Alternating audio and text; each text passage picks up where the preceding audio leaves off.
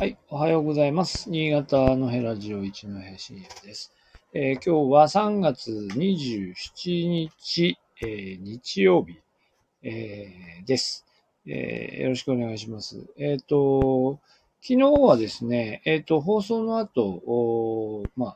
あの、大学の方でオープンキャンパスがありまして、えまあ、大学の方に出勤していました。えーあの、ご参加いただいた方もしいらっしゃったらありがとうございました。えっ、と、まあ、というわけで、まあ、ポツポツと、まあ、仕事は続いているのですが、まあ、今日はね、日曜日なので、えーあまり予定もなく、あ、一つだけありましたね。あの、えっ、と、あれですね、学生たちが、あ、学生たちが、とかうちの学生が一人参加してる、えっ、と、障害がある人の暮らしっていう映像制作、ええ映像、映像作品の上映会があって、えーそれが今日午後予定されていますが、まあ他は特に予定がないので、ちょっとまあいろいろ溜まっている仕事をやっていこうという感じですかね。うん。で、えっ、と、今日のニュースですが、土日、昨日はですね、あまりあのニュースなくて、えっ、と、まあ大きいのは天候であの風が吹いてですね、強風であの上越の方で、あの屋根のね、えー屋根が強風で飛ばされた、えー方、方が、方っていうか建物があったっていうので、えー強風の話題が出ていました。えー新潟県の上越の方が強かったんですかね。えっ、と、新潟市とかその周辺ではあまり、うん、風が強かったという印象はなかった。新潟、新発田ではそれはなかったんですが、かなり上越の方は30メートルぐらい風が吹いたことでしたよね。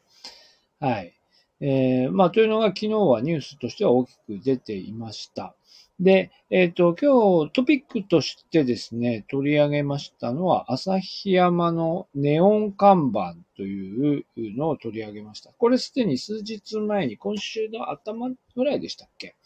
?3 月21日、21日付で新潟日報が報じていましたが、えっ、と、朝日、えっ、と、読売新聞が昨日付で配信していたと。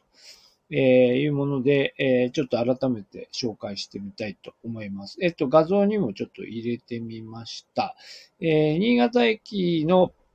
まあ、磐梯口というところが、あまあ、今、あの、大きな建て替え工事を、なん建て替え工事というか、大きなリニューアル工事ですね、高架化とともに行われているのがもう何年も行われていて、なかなか終わりが見えないんですけれども、でもだいぶ歴史の方もできてきていると。えーいうのはなんとなくこう見てて感じるわけですけど、えーまあまだ、まだ全貌はよく見えてないですよね。はい。で、なんですが、まあこれに伴ってですね、えっ、と、そのまあ、えー、バンダイ口と言われる、まあ、おも、まあ、通常表側と見られる方ですね。表側の方の、えー看板が、え表側のビルもまたですね、えー結構古いビルが、えー今回出てきているのは、えーっと、70年代につけられた看板ですからね。やっぱり建物としても、えー結構古いんだと思いますが、このビルの建て替え工事、まあ再再開発に伴ってビルの、えー建て替えというのが出ていまして、まあ今見てる記事では、えーっと、まあ、この旭山の看板がついているのが第五丸カビル。それからその向かい側丸竹ビルはもう壊しちゃったかな。丸竹ビルとか、と新潟定石ビルディングと、まあ、駅前の通りにあるビルが、まあ、続々とこう、えーっと、建て替えになってる。今見たら、1958年、新潟駅が、あ場所が移転してタイミングでできたビルがそのまま残ってるんですね。まあ、これが建て替えになると、えーいうことで、まあ、建て替わって、まあ、面目を一新するってね、言いますけど、面目を一新する新潟駅の、の、その様相とともに変わっていくということなんでしょうね。で、えーで、旭山の看板というのは、その駅前の看板で、えーとして、まあ、75年に、えー取り付けられた。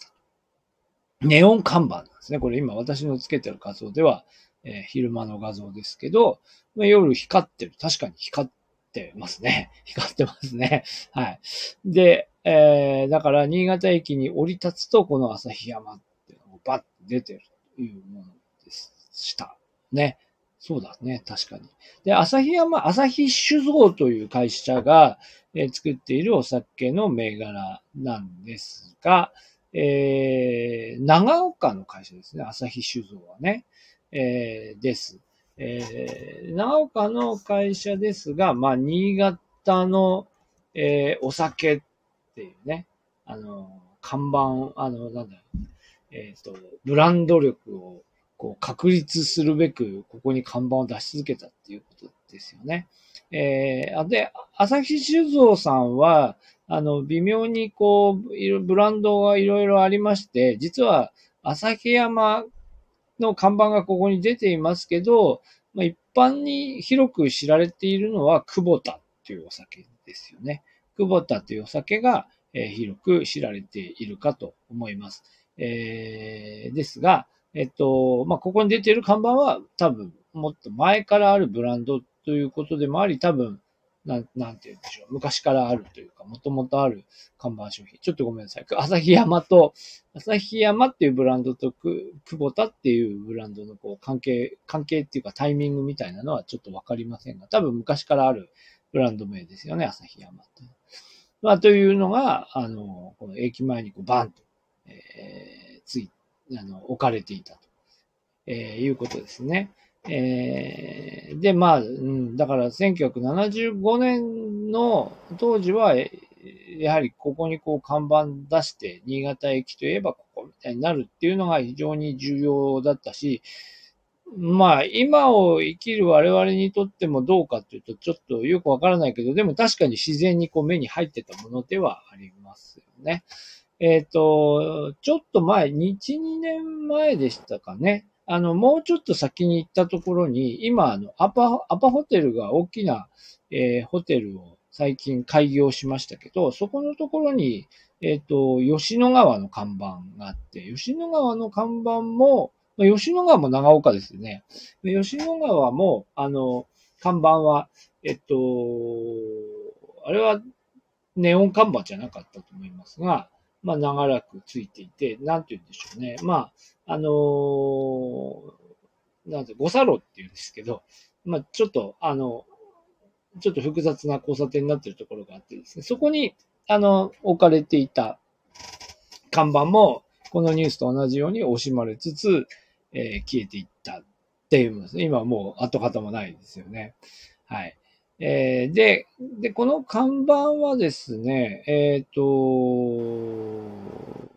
2007年に、えー、新潟市で屋外広告条例というのが、え、改正されて、まあ、こういう大型の看板の設置が、まあ、難しくなったっていうことですかね。まあ、読売新聞の解説では、高さ制限に引っかかるって書いてますけどね。高さ制限に引っかかるって書いてますけど、まあ、まあ、とにかく同じものを、あの、建て替わった新しいビルには付けられないということなんですね。えー、なので、まあ、こういう看板は、まあ、消えていくと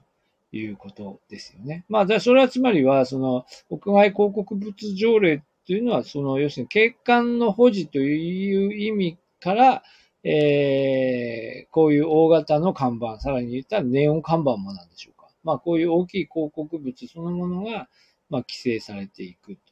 えー、規制され、するということになったわけで、まあ、そこに、まあ、ある種の、えー、なんていう正、正当性というかね、えー、いうのがあるんだという、景観の保持という意味から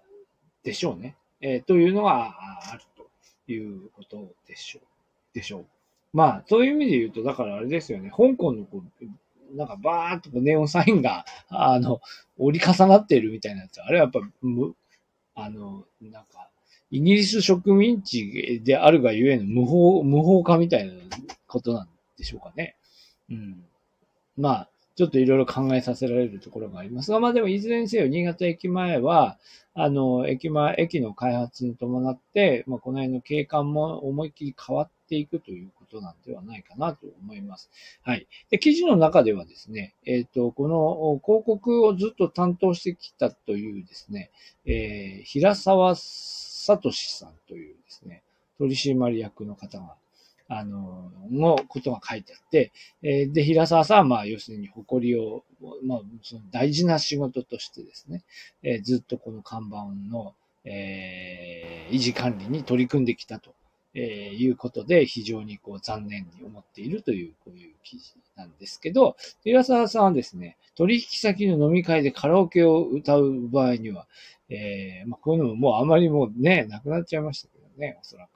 カラオケで、飲み会でカラオケを歌う場合には、三河健一さんの新潟ブルースを歌った。まあ、この番組でも何度か取り上げたと思いますけど、新潟ブルースを歌うと。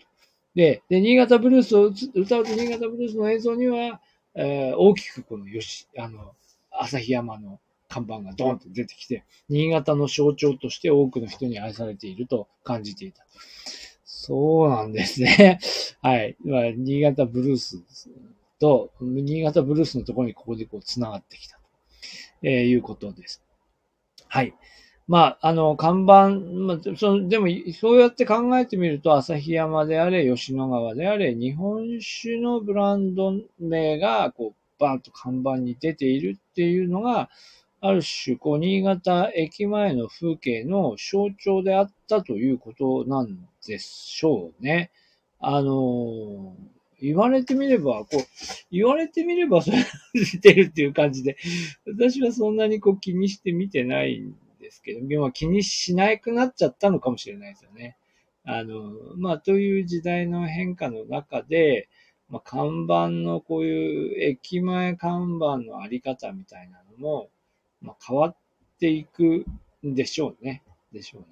まあ、こう終わって、終わるっていうことになると、こうやって、あの、惜しまれるっていうのが出てくるということは、さっき言ったように、要するに駅前に、駅前っていうか、こう目立つところに電飾のネオンサインのギラギラギラみたいな看板が出ているのは、一般的には好ましくないというふうに多くの人が考えているんだが、好ましくない